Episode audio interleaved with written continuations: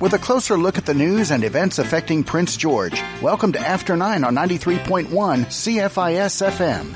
Welcome to After Nine. I'm your host, Res Krebs, and today we've got the Friday political panel. That's Eric Allan, Herb Martin, Peter Ewert, and Art Betke. Uh, I wanted to start this morning talking a little bit about our neighbors in Alberta, as I love to do. Uh, it's, it's kind of fun having Danielle Smith as a premier over there. You know, you get a little bit of drama every once in a while, and the latest drama is actually about her. There's a tape of her having a meeting with um, Pawlowski. I believe that's how you pronounce his name. He's a uh, Protestant preacher, street minister, and general rabble rouser during COVID nineteen. Um, she had a conversation with him in January that was that was taped. It was via video conference. Uh, he's he was under a number of charges related to continuing to keep his churches open during COVID nineteen and actually uh, um, advising the protesters at the Coutts border blockade not to abide by the agreement that they made with the RCMP to uh, dismantle the blockade and leave. Um, so Danielle Smith, in her conversation with Pawlowski, told him that she was in discussions with Crown prosecutors about his case on a weekly basis. Uh, if that's true, that's a clear breach of the uh, the important separation between the judiciary and the executive in our in our political system. Uh, Herb, what do you think about this? Is Danielle Smith potentially actually going to be hurt by this, or is this just more? Is this actually what her base wants to hear? Well, I, I think it's uh, yeah, it's kind of what her base uh, wants to hear. She's um, sort of pandering to the separatist movement again. Uh, Pawlowski, until um, uh, two days ago, was the leader of the Independence Party of Alberta, and uh, the meeting um, between or the phone call between uh, Smith and uh, Pawlowski um, was uh, organized by another separatist. So, you know, this is, um, yeah, no, sort of, sort of, for sure, pandering. Um, what's astonishing, though, is you know she the the extent of her of her ignorance of the Canadian judicial system. Um, she thought uh, that she had uh, U.S. styles of uh, or U.S. powers of pardon that uh, she could f- find some somehow to pardon the guy, and uh, she was very surprised when that didn't occur. Um, this this sort of adds on to uh, her general ignorance, it seems, of world realities when she previously had asserted that. Um, you, or that Russia had every right to invade Ukraine because Ukraine had nuclear weapons. nuclear nuclear weapons was um, were were basically um, uh, uh, Ukraine had handed them back to Russia in uh, I believe 1995. Excuse me. And um, the fact that she didn't know that is astonishing. And for her to take a, a public position on this with 10% of the Albertan population claiming Ukrainian ancestry is, is really more astounding. And I, th- I think people in Alberta are starting to get tired of it. She's, um, she's a blowhard. right on. Peter, what do you think here? Is there, I mean, they're really defending her now and claiming that this was nothing. And actually, uh, I believe they're threatening to charge the CBC with defamation because of because of them publishing this report. Um, like I say, is this is this is this actually going to help her, or is this going to hurt her, as Herb says? Well, I think the problem that, that she has, of course, is she has a base, right? But uh, to win the election, you have to expand that base, and I think this is uh, uh, another uh, you know thing that goes against expanding the base for her. You, you, know, given given the fact that she has a very loopy record, right, uh, and that f- furthermore. Um, uh, when she ran for the UCP uh, leadership, uh, sh- she only got 53% of the vote. You know, so sh- she has definite problems here. I don't see that this helps her in any kind of way, right? You know, because it just reinforces the feeling that uh, of many that uh, that she's uh, loopy and out of control. All right, what do you think here? You got a contrasting opinion, or oh, somewhat, yeah, yeah. Uh, in her campaign for the leadership of the party, she did say that she would drop the charges against all the pastors, uh, and, and the persecution by the Kenney government against uh, uh, not just Pawlowski but a number of different pastors uh, was very blatant and uh, you know to to an extreme, uh, uh, and in some cases even illegal. When the police illegally entered a church while services are in progress, that's against our constitution.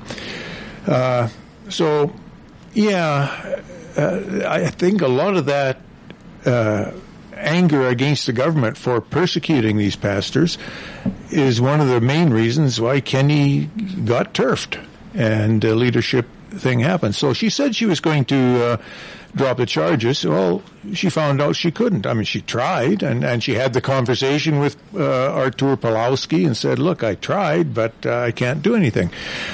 I can't see that's interfering. She just tried to do what she promised she'd do. Um, if you have a problem with the government, you go to your MP, and your MP will go to bat for you with whatever the problem is. You know, you go to the prosecutor and say, "What's going on here? Can I help? Can we drop charges or something like that?" That's what an MP is supposed to do. So she tried. She can't do it. Okay, Except, Big deal. except that she told uh, Artur Pawlowski that uh, she was talking to the prosecutor on a weekly basis. Yeah, my question. so she kept trying. She the said she'd try again. Yeah. The question tried. is like, should our political representatives actually, especially the like the premier, some, she's the executive, right? Um, should they actually be trying to influence the outcome of the judicial system? Well, she wasn't trying to influence the outcome because she did not interfere in a trial. She just asked if it could be dropped Right. And I mean, repeatedly, it- but still. repeatedly. uh, it seems to me that those that kind of I mean, and that seems to me to be interference in the independence of the judiciary. I like that's the the problem no, I've it's got. not. No, it's not. Uh, Eric, Uh, I would say to some degree, yeah, she's probably interfering with the independence of the judiciary, but it's more for the way that she did it and went about it rather than the fact that it's not like it's not being done all the time. This business that we have in Canada and British Columbia and municipal elections of what's going on behind closed doors, we're the last ones to know. There's all sorts of things that goes on behind closed doors. but does that make it okay? no, but that's, that's the way the system is. Prosecutors and defense lawyers sit down, and sometimes they can determine what's going to happen to you in a trial before you ever get there. Yeah. You know, so it's not like our system is perfect, but uh, you know, she's Alberta is a very somewhat religious province, and uh, they have some pretty strong feelings about that. Probably similar to what we call the Bible Belt down in uh, in uh, The Fraser Valley. yeah, and uh, you better be careful about what you're saying about certain things down there if you want to get reelected. Politicians generally talk to issues uh, that's going to get them votes and shy away from issues that's going to cost them votes. And every now and then they, they make a mistake or something and they stumble across the truth and they don't know how to handle it because they don't have much ex- expertise in that area. So I would say this is Alberta politics at its best. Western Canada Concept Party, separation, whatever.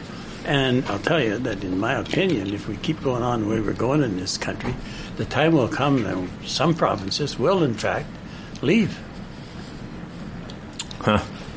I wonder if that's the outcome here. I think that uh, considering this guy's, I mean, he was actually, regardless of the COVID stuff, he was then also charged with mischief for that for that whole uh, Coutts Alberta thing, right? Trying to trying to advise people not to abide by the RCMP. From what I heard, he only he held some kind of a prayer service, and that's all, and told them to stand fast. right. And uh, the cops said that because of that, the uh, blockade, the protesters did not take down their blockade. But that's not true. What happened was the, the protesters there made a deal with the cops. If the cops would allow food and supplies to come through to them, they would open the border. And then the cops reneged on that deal. And that's why they didn't open the border. It just happened to coincident, be a coincidental with uh, Artur's preaching to them. That's all. I mean, Uh, just Go going back to the issue, uh, you know, of Danielle Smith's uh, credibility and competence. I mean, at the end of the at the end of the story, it, it says that she's uh, uh, going to. She's she told CBC she'd sue them for um, defamation. defamation for reporting her own words. Yep. So you know, if this is Also what, demonstrates extreme ignorance of the law. yeah, I mean, it's just incra- it's crazy, and and it, and you know, if this is what Alberta has to look forward to from their premier, it's a it's a pretty scary scenario. I kind of wonder though. We've talked a lot about the the fact that the you know the Emergencies Act was used to clear protesters in Ottawa, and we always said they didn't need it to clear them in in Coutts, Alberta, right, or in uh, uh, the Ambassador Bridge there in in in uh, Windsor.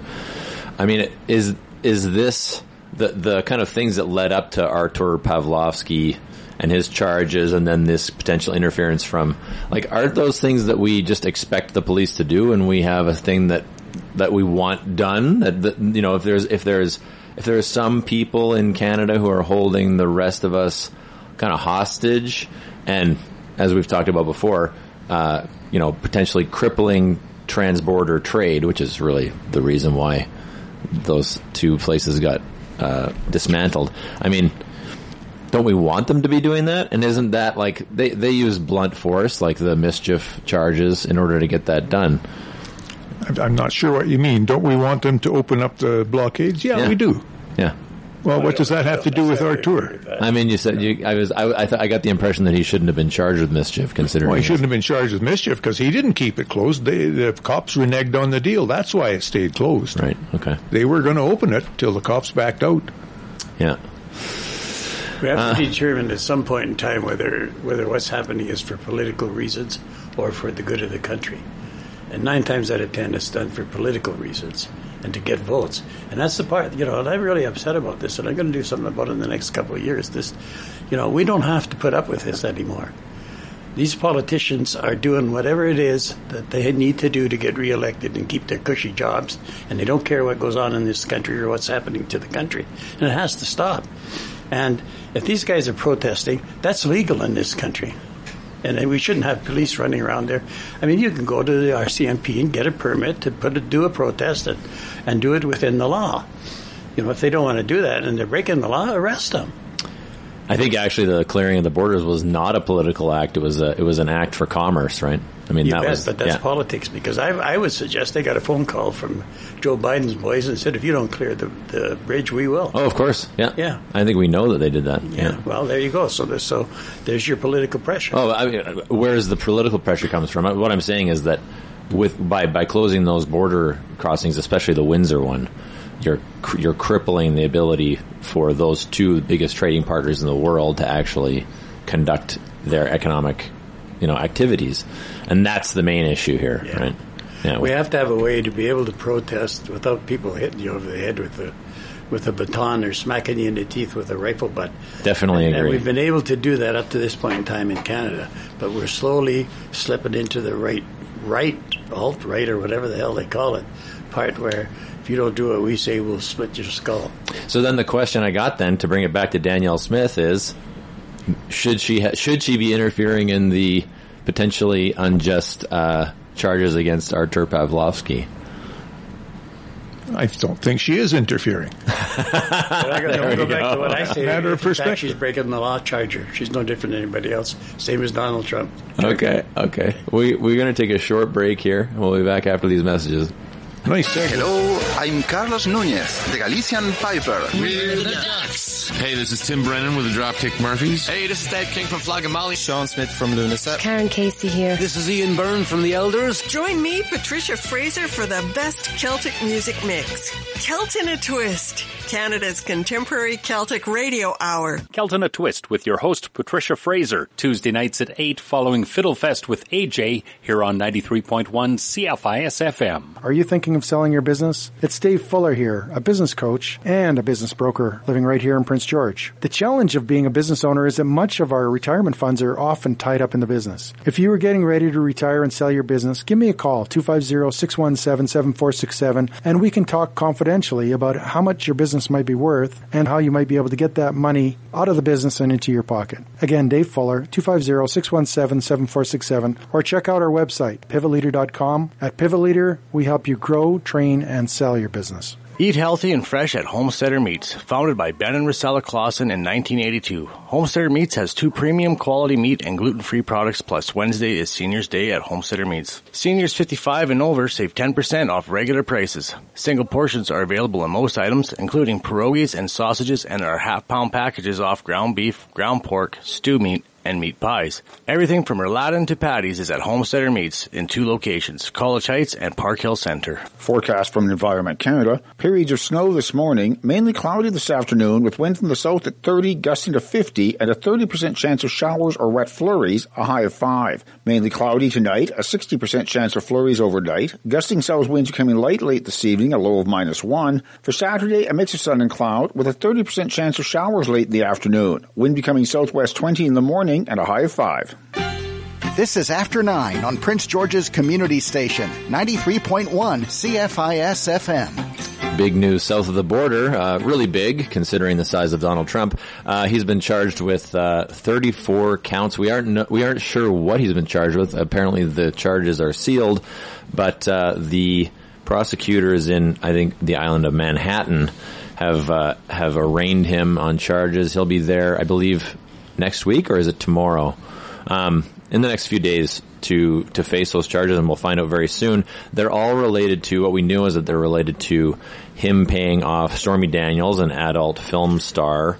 Uh, who was going to come forward and, and, say to the world that she had uh, had had an affair with Donald Trump, and uh, I guess it's interesting. He's he knows a lot of people, right? She initially came to the National Enquirer with this story, and the editor there or the publisher there was one of Trump's buddies and said, uh, "How about you? You go over here to uh, to to one of Donald Trump's you know um, kind of proxies and talk to him instead." And that's how that ball got rolling in terms of the I think one hundred thirty thousand dollars that she was paid to to keep quiet. Didn't last long though. I mean, I I feel like I knew about Stormy Daniels a long time ago. Uh, Peter, what do you think about this? Is this is this is this actually good for him? I heard someone say he's working up on what he's going to look like in his mugshot, right? Because the mugshots in the United States are, are public, right? And I, I wonder if Democrats are actually afraid of what's of what it's going to mean for them if if they're fighting um, Donald Trump in the next election and his his you know election posters are his mugshot. I think that would actually appeal to a lot of people. Well, yeah, we'll see. You know, just to clarify, I'm not a Trump supporter, uh, far from it, but uh, I do believe the indictment of Trump is a huge, even catastrophic mistake. Uh, th- there's a struggle that's going on within the U.S. establishment, the oligarchs. You know, like where you have uh, the, the, Trump faction, and then you have Biden factions and others, and they're, they're throwing everything but the kitchen sink at each other uh, right now. Like you just see these 34 charges against uh, Trump. No, the issue with Trump, the, I, I, think Trump's biggest crime, according to the other factions, was the, was the fact that he won the uh, 2016 election. Hillary Clinton was supposed to win it, and uh, this threw a monkey wrench into the whole thing. So since then, Trump's been hit with a barrage of unrelenting attacks, accusations, prosecutions, investigations, and so on. It, it gets to be a point where it's overkill, especially when when you have things like RussiaGate which went on for years, is largely discredited. Mm-hmm. Uh, you, you know, the top secret document thing, right? Well, then they find out that Clinton and Biden also had uh, top secret, secret documents, and it's the same with the Stormy Daniels, Daniels case. So, so why do I think that the indictment of Trump is a mistake? Because it draws the U.S. even closer to a terrible civil war. We've, we're entering unprecedented and dangerous territory. You know, like for example, um, uh, you know, the indictment against Trump comes from a state of New York prosecutor. But what if the state of Florida refuses to extradite Trump? That's what, and in fact, the governor DeSantis of Florida has said exactly that. that so you have a situation of state versus state. And, uh, you know, what's the federal government going to do? And, uh, here you have somebody, uh, like if, um, if they, they, don't extradite him, uh, what, what will they do? So, uh, the existing legal processes are falling apart in the states, and what is left is a naked struggle for power between different levels and branches of government, the military, and the oligarchy. Yeah. And, so, on the other hand, you have uh, large numbers of people uh, losing faith in these pro- processes, and people feeling they have nothing to lose anymore. So it gets to be a dangerous situation. I don't see that this is a positive thing. Yeah, I, I mean, it, it's interesting. I, I certainly hope there's no uh, civil war on the horizon in the United States, but the, I mean, the fact that their district attorneys are are elected, right, and are partisan. Every, I think every single every single election in the United States is being fought by Democrats and Republicans, right? Um, that that to me makes this whole thing a little bit shady. I mean, the other the other question I've got, and I understand that um, there may be some technical issues around these charges, but I don't think it's actually illegal to pay somebody not to say anything, right? Unless it's Mhm. a crime that, that, Mhm. that someone's committed, which it's not a crime to have sex with another woman, right? Art, what do you think here? Well, yeah, it's not a crime uh, paying off Stormy Daniels. Um, uh, I got to say this: it's a trumped-up charge. there you go. He's been waiting all week. Uh, this is the stuff of banana republics. You know, that's what they always do: arrest their former opponents uh, whenever they win the next election. You know, it's uh, like it, first of all, it's it's hundred percent legal for him to pay her off. Hush money, non-disclosure, that's legal. Uh, what Alvin Bragg, the attorney, is saying is uh, that uh, uh, he misrepresented us. Says it was for legal fees. And he said, no, it was a campaign donation uh, because he feared that she would say it and it would wreck his campaign. Well, how does he know that? This is uh, how does he know what was in Trump's mind? This is what they call a state of mind crime. So how are they going to prove what Trump was thinking when he paid her off? He can't. So it's it's and you know what? Why would he pay her off when when you're rich and powerful like that? You get all kinds of extortions and accusations, and it is customary. Uh, you know, you tell your uh, attorney handle it, and they'll make a deal and pay them off, and because it's cheaper and faster and easier than fighting them in court. So, you know, I'm sure he's done that lots of times before, and a whole lot of other rich and powerful people have as well. So there's, there's nothing unusual about that. But what uh, District Attorney Bragg is saying that, okay, this was a campaign, misuse of campaign funds, which is a, you know, uh, he's falsifying the business records, which is a misdemeanor. But a misdemeanor has a statute of limitations of two years. This happened six and a half years ago. So he's trying to bump it up into uh, a felony charge uh, as a campaign thing, uh, and the statute of limitations on that is five years. So that's still not enough. So he's trying some other ridiculous thing like, oh, that statute of limitations only applies for the amount of time you were living within New York itself. That's it'll, that'll never fly. So it must be a more serious crime then, because there are crimes that there is no statute of limitations, right? Or it's like 25 I'm years. sure there are some, uh, but uh, these are are not that serious. Hmm. Uh, now, when it happened, I remember when this blew up during the election campaign, and when it happened, the the state uh, looked into it. Uh, the New York State people they looked into it. They didn't find anything. The feds looked into it. They didn't find anything. But suddenly, six and a half years later, he found something. No, it's not going to fly. I, can't see it. Um, if uh, if if he is uh, convicted, which is highly unlikely, he'll uh, it'll be seen as the greatest uh, miscarriage of justice in history, and it'll fire up the, his base and fire up all Republicans except the never Trumpers, and uh, give him a real boost in his campaign. And some people are saying, well, maybe this is all deliberate in order to produce that by the Democrats because the Democrats want him to be the candidate. The alternative, if Trump isn't the candidate, it's DeSantis. then DeSantis will be. And Yeah. DeSantis, they fear. They know he can because the independents like DeSantis. They don't much care for Trump. Yeah. So, is this something like that? Oh, kind of a backhanded way of winning the. Yeah, That's getting deep into it. Um, I'm interested in the speculation on the charges. I think uh, Herb had a couple of points during the break about what the potential charges might be based on accounting measures, right? Yeah, so, so last year, the Trump Corporation was found guilty in all counts. Um, uh, scheme to defraud in the first degree, conspiracy in the fourth degree, criminal tax fraud in the third degree, criminal tax fraud in the third degree, criminal tax fraud in the fourth degree, falsifying business records in the first degree, uh, so on and so on and so on. And we think They- that this might be related to those. yeah, so the as a result of those charges, the Trump Corporation was fined millions of dollars, and uh, their accountant is actually uh, spending time in prison right now. Last week, he uh, switched his attorney from a Trump-appointed one to uh, to his own. So speculation is that he's now turned state's evidence. When you say it's Trump appointed, it means somebody is affiliated with Trump. camp. Exactly. Yeah. Yeah. So, uh, so the speculation is that he's turned uh, state's evidence and um, uh, has provided a lot more information. You're talking So- about Michael Cohen? No, I'm talking about um, the the uh, accountant Allen Weisselberg. So um, Cohen's the lawyer Yeah. who actually Yeah. Cohen's carried the the one money. who He's paid the off. bag man. yeah. So he also went to jail. So, but he didn't turn state's evidence.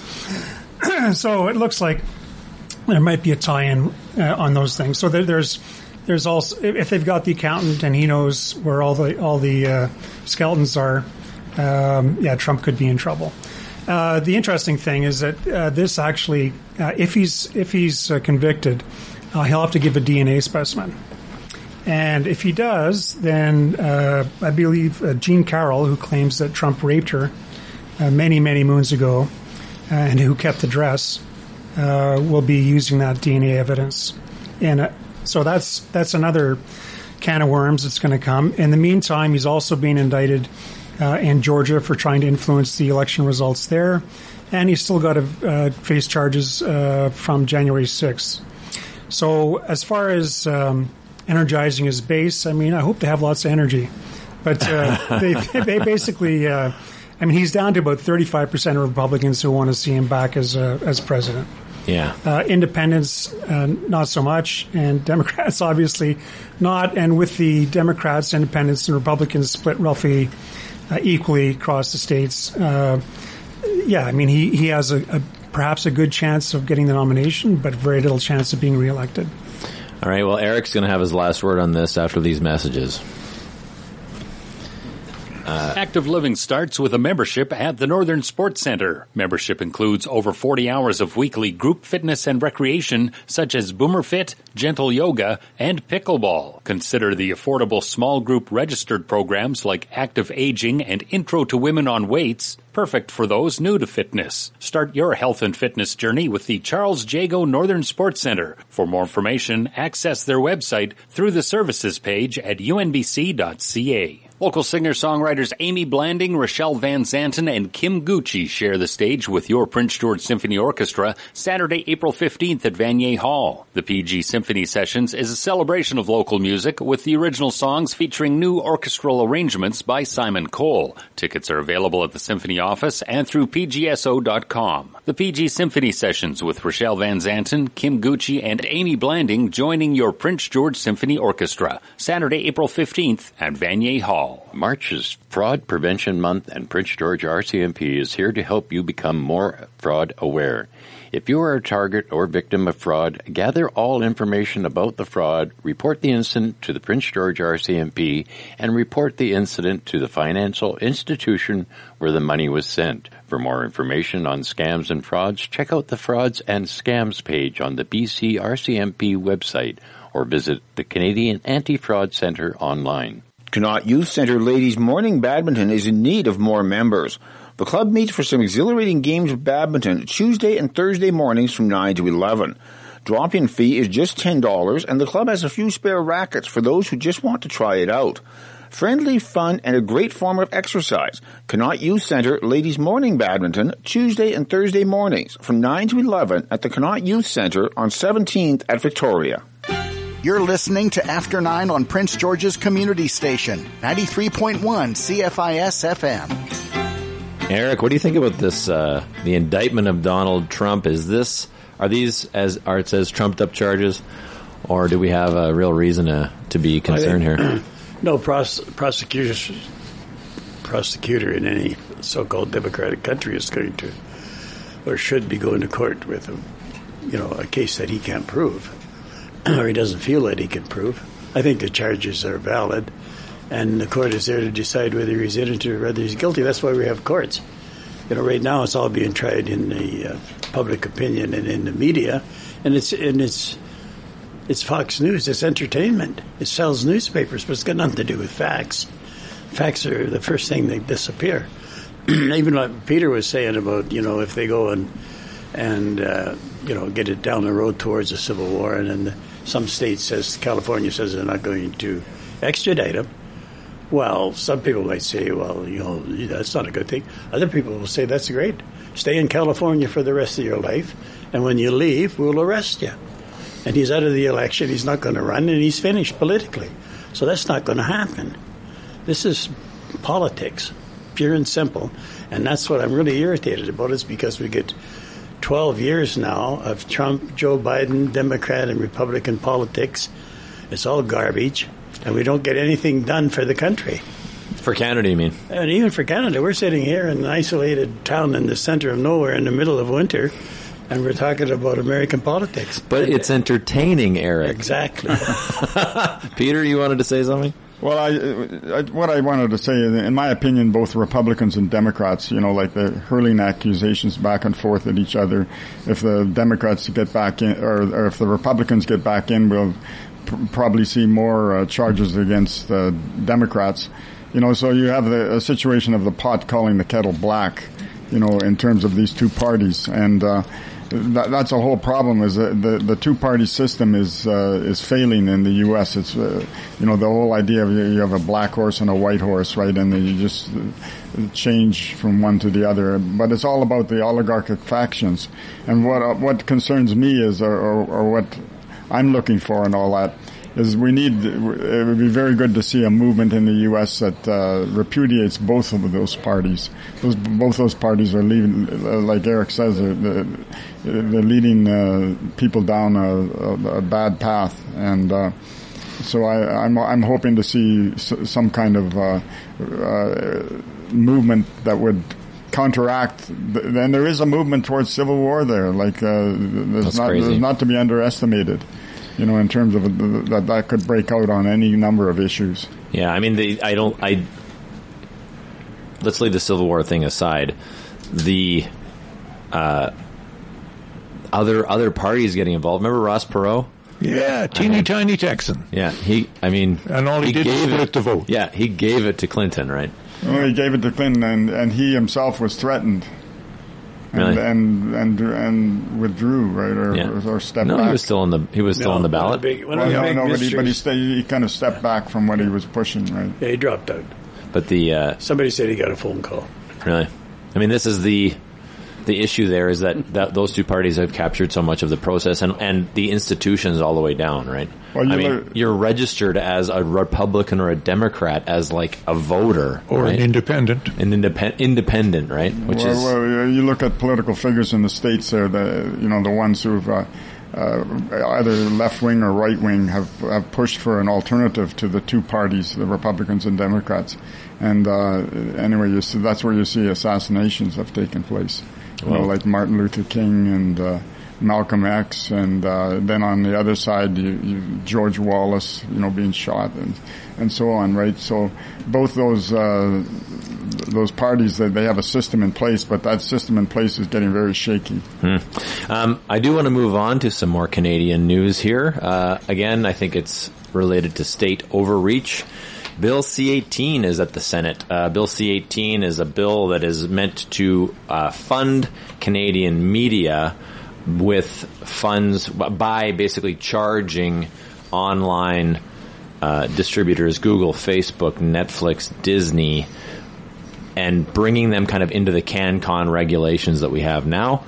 Um, related to news, uh, particularly Google and Facebook would be required to provide funds to what the government has defined as news outlets. Uh, there are a lot of issues with this bill, particularly the fact that um, Google and Facebook have turned around and said, that's fine, we won't carry Canadian news then. Uh, and Google went so far as to test, I think, on 10% of their user base in Canada a couple of weeks ago, not feeding news to people. And some people particularly journalists, actually noticed. Oh, they, they look up a news story in Google and they only get American uh, American news outlet coverage of it. What's what's going on here with C18? And I know Art was mentioning another bill that's kind of related. Um, Art, what do you think is going on with C18? And, and like, do we need this level of government intervention in order to save Canadian media and actually have a you know base of of news? Uh, newspapers and other other media out there considering Google and Facebook now now have 80% of the advertising revenue in Canada. Yeah, well, uh, the media, the news business is changing, and we've seen the decline in our own newspaper, The Citizen here. I used to get that uh, six days a week delivered to my door, and then it went to five, and then now it's a weekly, and it's uh, it would die as a weekly newspaper, except it's online. The online thing is what's keeping it going. Um, uh, a lot of uh, other small periodicals and uh, you know sm- uh, special interest uh, papers they're suffering as well because especially through the COVID thing they lost a lot of advertising and it's not coming back. So the government rather than just subsidizing them all I guess they're going to try and get the big American companies who have ended up with most of the advertising to give it to them. I uh, some of them are happy to take the money, but are they going to get the money? And is it going to cost them readership? I mean, you want to look something up, you Google it or you use another search engine to, to find it, and it takes you to that newspaper. And so, uh, you're going to lose readership if you can't search and find something like that, and you're just going to go down a little faster. That's all. Uh, Canadian publications, especially magazines, are they all get supported by government. There's a subsidy for that because they can't compete against the big American magazines. Now, I'm talking a few years back when magazines, the paper type things, uh, were delivered to your uh, mailbox once a week or once a month. Uh, uh, there was one, uh, the Western Standard, which was a right wing publication out of Alberta by the Byfields, or no, yeah, it's still around the. Western I think it was Standard. them. Yeah. Somebody anyway. Yeah, no, that wasn't Western Standard. They had something else, but they were right wing, and they said, "Well, government should not be supporting this, and since we are." Getting these subsidies too. We will no longer receive government subsidies. We'll reject them. Two months later, they were bankrupt. So, yeah, the Canadians knew, do need help, but the way they, the government is going around about it, I think, is wrong. All right. Well, we're going to be back with this topic after these messages. If you don't know a pawn from a pickle or a gambit from a gazebo, the downtown branch of your Prince George Public Library is the place to be on Wednesday, April 12th. Every second Wednesday, the library offers an intro to chess where you can learn the basics of the game and hone your skills. It's a free all ages drop-in event running from 5:30 to 7 every second Wednesday. So whether your aim is to become a grandmaster or just be able to push the pieces around in a game with friends, check out the Intro to Chess Wednesday, April 12th from 5:30 to 7 at your Prince George Public Library. Lunch is on Monday through Thursday at the Spruce Capital Senior Center. Each day features a different soup and sandwich or the occasional pasta or stew dish. Stop by the center to pick up this month's menu schedule, then plan your next lunch date with friends. Note that the center is closed on statutory holidays, including Easter Monday. The Spruce Capital Senior Center, open four days a week, Monday through Thursday, for lunch on Rainbow Drive, across from Rainbow Park at Liard Drive. The Prince George Potters Guild is hosting Try It Wheel Throwing Nights again this year. It's your chance to throw multiple bowls throughout the evening, then choose one masterpiece to keep, which the instructor will finish and glaze for you. Cost is $50 per person and includes instruction and clay, plus glaze and firing for one bowl. Registration and more details are available through the program's link at studio2880.com. The next Try It Wheel Throwing Night from the Prince George Potters Guild is April 5th. Forecast from Environment Canada. Periods of snow this morning, mainly cloudy this afternoon with wind from the south at 30, gusting to 50, and a 30% chance of showers or wet flurries, a high of 5. Mainly cloudy tonight, a 60% chance of flurries overnight. Gusting south winds coming light late this evening, a low of minus 1. For Saturday, a mix of sun and cloud with a 30% chance of showers late in the afternoon. Wind becoming southwest 20 in the morning and a high of 5 keeping you up to date on current news and events in and around Prince George. This is After 9 on 93.1 CFIS FM. Eric, what do you think about the C18 and the move to functionally pull money from the new tech behemoths, Google, Facebook, etc., and funnel it into Canadian media?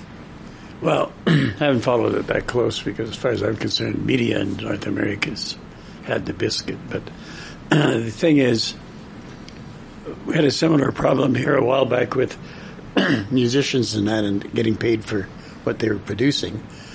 And uh, YouTube and those people were making all kinds of money printing that stuff, and the guy that wrote the song and, and sang it was getting nothing. Still happening. Yeah. Still happening? Well, that's not right. You see, that, and there should be a fair distribution of the money that's uh, that's being uh, generated to the people that are making it able to, you know, to generate the money. And uh, but if, more importantly than that is the freedom of press and accurate news is really the fundamental uh, uh, building block of a democratic society, and, and we don't need Fox News, which registered as an entertainment company, not as a news company. It's like uh, uh, worldwide wrestling or something. It's entertainment. It's not wrestling. You know, we don't need that type of thing to be reading with our coffee every morning. And if you if you have limited choices, that's what you get. Then people start believing it. The uh, yeah, I mean the, the the question here is I mean, Google and Facebook have captured 80% of the of the advertising market in Canada. Yeah, thanks to people who don't want to go anyplace else and do anything different. I, I, always relate back to years ago. I read an article. No, it's it's because they've kept they've made a product that people want to use. That's why. Well, yes. No, no. What do you use to get on the internet? You use people, Google to okay, look around. Okay, let's be a little more. Yeah, sure. I go on there and use Right. it, but but I'm also you know, I throw out a bunch of garbage. I never, I, I don't recall ever going to Fox News to give you an example. Fox News isn't part of this conversation. Yeah, I wouldn't do that. But, but I do remember years ago reading an article like in China or something where people walked 100 miles to read a newspaper tacked up on a fence. That's how important news and accurate news was. And the same thing with Radio Canada during the First and Second World War and those types of things. Mind you, a lot of that was propaganda. But the thing is, you have to have a news media out there that you can trust. You can't So- trust this stuff that's out there in the internet because you don't know who's putting it there. That's a great point. This funding in this bill is going to go mostly to entertainment. It's going to go to the broadcasters, right? Uh, both TV and radio, who mo- their their bottom line, and this is no strings attached funding. Their bottom line is not about producing news, as we know from uh, CTV, who has just been sh- like shedding journalists. Well, let's their look, their bottom at line is way, entertainment. Just for a sec, fifty-one percent or so of the people that vote are seniors. Fifty-one percent of of the people who don't use Facebook and, and Twitter and skip and jump and whatever else they do, bitter batter, they don't use that, and they're the people that can't access news because because there's no paper anymore. Exactly. So Yeah. I would say if you're going to spread the money around, give it to those people also that's going to put out a paper that you can wrap fish in and, and use. Exactly, and birds. great way to subsidize the pulp and paper industry too. Exactly, It'll create jobs. Herb what do you think about C18 and uh, and what it might mean for Canadian media? Okay, so C18 basically comes out of uh, some some uh, legislation that was passed back in 2020 in Australia. Yeah. So in, in uh, 2019, the Australians found that uh, out of every hundred dollars uh, spent on advertising, uh, 53 went to Google, 28 to Facebook, and 19 to other all other websites. And so, as a result of that, the Australians uh, told Google that they had to, and Facebook, that they were going to have to start um, uh, paying recompense to the news stories they picked up and used on um, uh, on their feeds. And uh, uh, and basically, it worked. So it, you know the uh, you know the, the distribution might be a little. It went to squirrely. Ru- the money went to Rupert Murdoch in the Well, but it also it, it has gone to other other outlets as well. So I mean, it hasn't worked perfectly. Murdoch So- got yeah, the lion's share. The line, like almost But- something like almost 100 percent went. but to again. I mean, you know, if, if Murdoch is picking up smaller stories, uh, you know, from from you know small newspapers around around Australia, then at least there's some money coming back, right? So, so it, it has worked uh, in a, in a rough sense, but much better than before. And as a result, uh, Canada, New Zealand, and a number of other countries are looking at the Australian legislation. yeah, there's and- about there's like 20 imitating it. countries looking at this legislation yeah, right now. Yeah, and, and, and, you know, because it's not just a Canadian problem, it's a worldwide problem. Yep, and we Yeah. are all spending. We are all our eyeballs are all being sold to American corporations right now. Well, okay, but uh, you know, again, back to uh, CanCon uh, content, right? Like basically, at one point, um, there were no uh, Canadian content rules for radio stations, and uh, Canadian artists were getting short shrift. So with uh, with that kind of uh, legislation, uh, Canadian artists were compensated, and still are actually. So I, I don't see any reason why that can't occur also on the internet.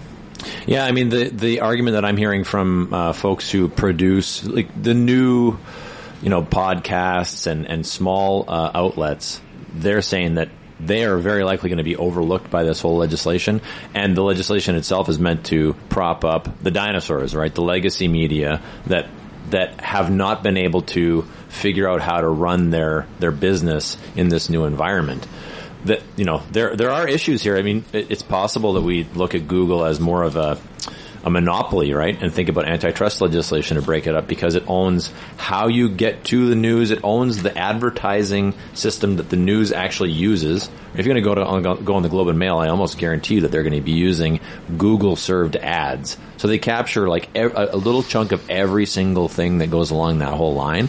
I mean, maybe that's the way to look at this thing rather than requiring them. And, and it's strange, like Google is baked into the legislation as if Google is going to be around forever too, right? It's, I, I, it's, there's a lot of strange things going on. I'm to leave it to Peter.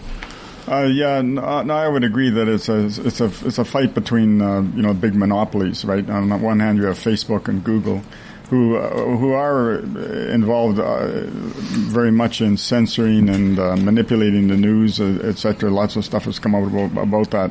But then again, the, who they're fighting against is what you call the legacy media, the the print media, and so on, right? So it's a fight at that level between the oligarchs there, right? But uh, what I what I look at here is uh, like who gets left out in the cold is the public as a whole. And uh, you know what I th- uh, what I think we need to do is we need to democratize the news process, and, and, and by that I mean like um, there should be funding available for uh, local news. What we're doing right here, uh, like, like what we're doing right here, there should be funding, but what should what should actually happen? There should be processes in place where whereby the uh, the people who take care of the news in a particular town for for four four years or so are, are elected you know, why why not why not bring that in? Bring that in so that people can have uh, their say in terms of uh, who uh, can best represent the news and and do the news or whatever. Uh, and, and that's just one example, though. Like uh, we we have we should look towards how to democratize this more, give it so that people have more control over the, the, the, news media because news media is like a utility. It's essential in the modern world. And, um, you know, local news is very important that way. I mean, the internet, I will say Facebook and Google have made it really easy for small town, small time people to, to be able to monetize what they make, right? That's the whole point of YouTube and YouTube's owned by Google that that has been a real shift because the legacy media had a monopoly on advertising for a long time. And if you wanted if you wanted to get something into the paper in order to to talk about your yard sale, whatever, you had to go through them. Well, now mm-hmm. you can go through somebody else, and it's I just they don't like it, right? We got to take a short break. We'll be back after these messages. Theatre Northwest is proud to support local theatre artist Julian Leger in his three-part Pride reading series. This spring, Leger is bringing three plays to the stages of Theatre Northwest, all of them written by queer artists speaking to the queer experience. The next reading will be Dragonfly, a story of a person's gender odyssey, Wednesday, April 5th. Tickets for all Pride Series readings are available through theatrenorthwest.com. CNC's Burns Lake location is hosting fully funded cultural resource management courses from April 3rd to June 9th. The program will cover a variety of topics including archaeology, 3D printing, GPS, and mapping. Both in class and in field, students will learn from experienced instructors and elder guest speakers.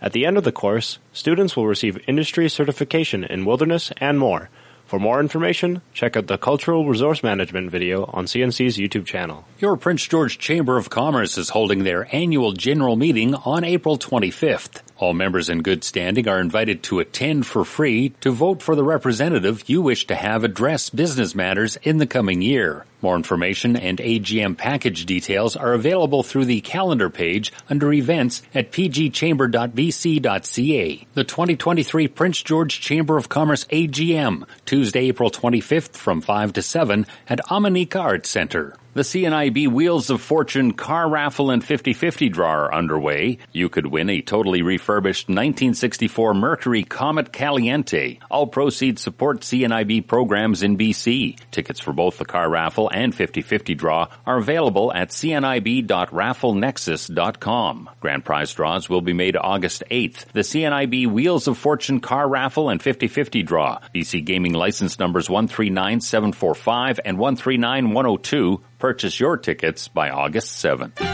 It's after 9 on Prince George's Community Station, 93.1 CFIS FM. Uh, we've got, uh, oh, we've got the Carpenters coming through, I think. Um, we're back talking about uh, the chaos in Israel.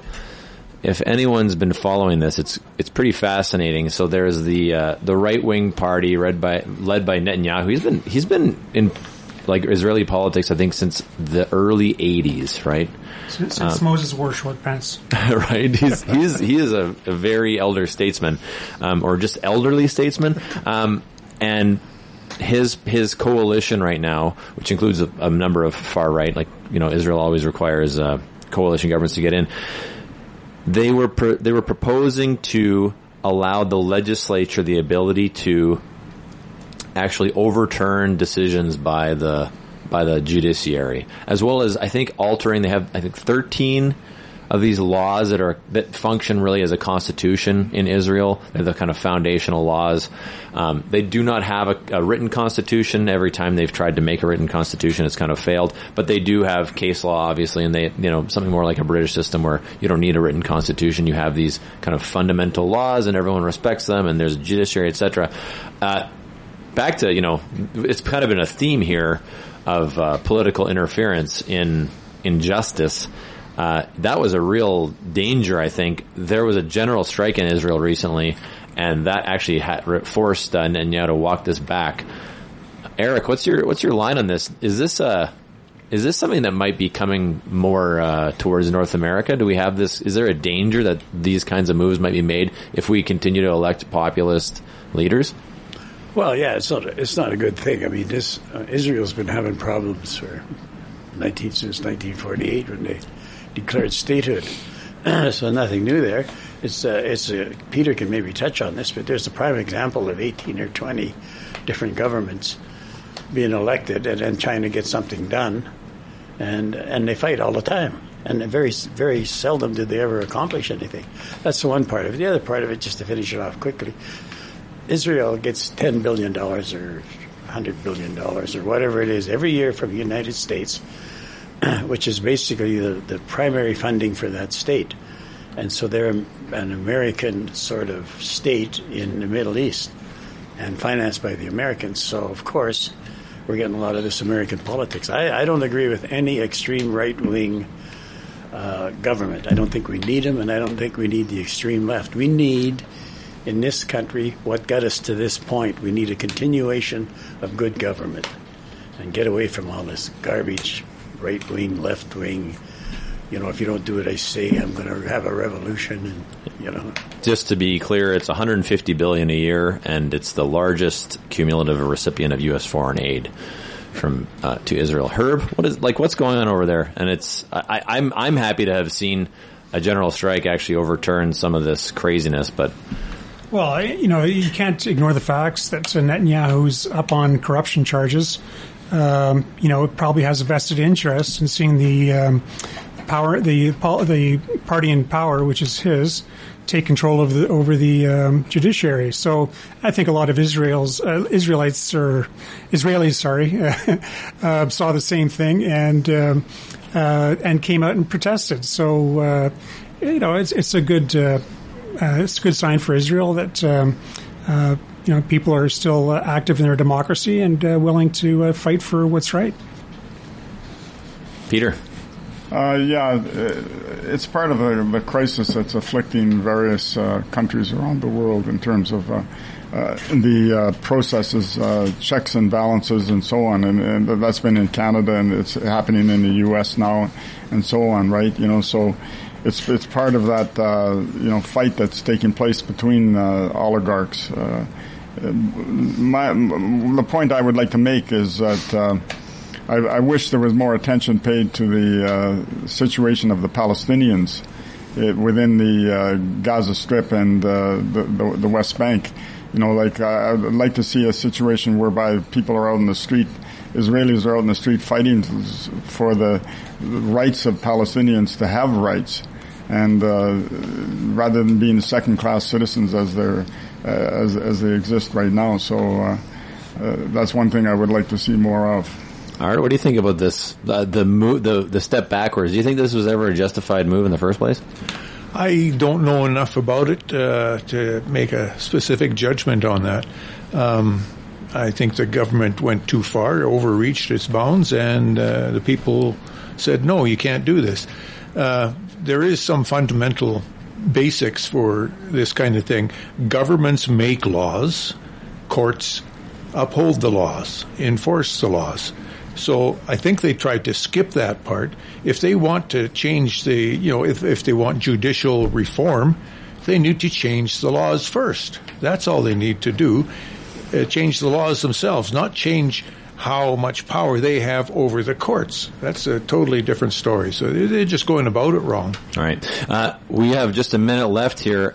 We did want to talk about this issue that apparently there's asbestos in the 350 kilometers of pipes in Prince George. Um, and I wanted to give Herb a minute here to just uh, explain what is actually going on there and whether it's a danger. So it doesn't seem that it is a danger, but it, but it sort of does bring up our, our drinking water as a problem because uh, there were tests done back in 2016, 2017. It found that uh, there were five um, communities across Canada that had uh, lead in the water levels higher than that of Flint, Michigan, including Prince Rupert. Uh, three towns in uh, Saskatchewan and and Montreal. And in Prince George, there were seven schools that were found to um, contravene the, the uh, accepted levels of lead. So, uh, and there is no um, provincial authority uh, responsible for uh, water quality in terms of lead. So, uh, there's a problem in Prince George's water, not necessarily asbestos. Wow, that's crazy, and that's especially at schools when we know that lead is actually uh, it yeah. disrupts the ability for the brain to develop. Uh, well, on, on, on this on that note, have a great weekend, everybody.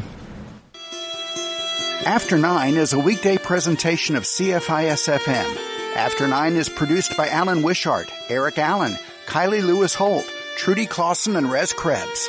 Executive producer is Reg Fair with technical assistance from Stephen Smith. Theme music is by The Ebbs. For a rebroadcast of today's program, check out the podcast link at cfisfm.ca. To provide feedback or suggestions for the show, please email cfisfm at yahoo.ca. You're listening to 93.1 CFIS FM Prince George, proudly partnered with local community groups like the Railway and Forestry Museum on River Road next to Cottonwood Island Park.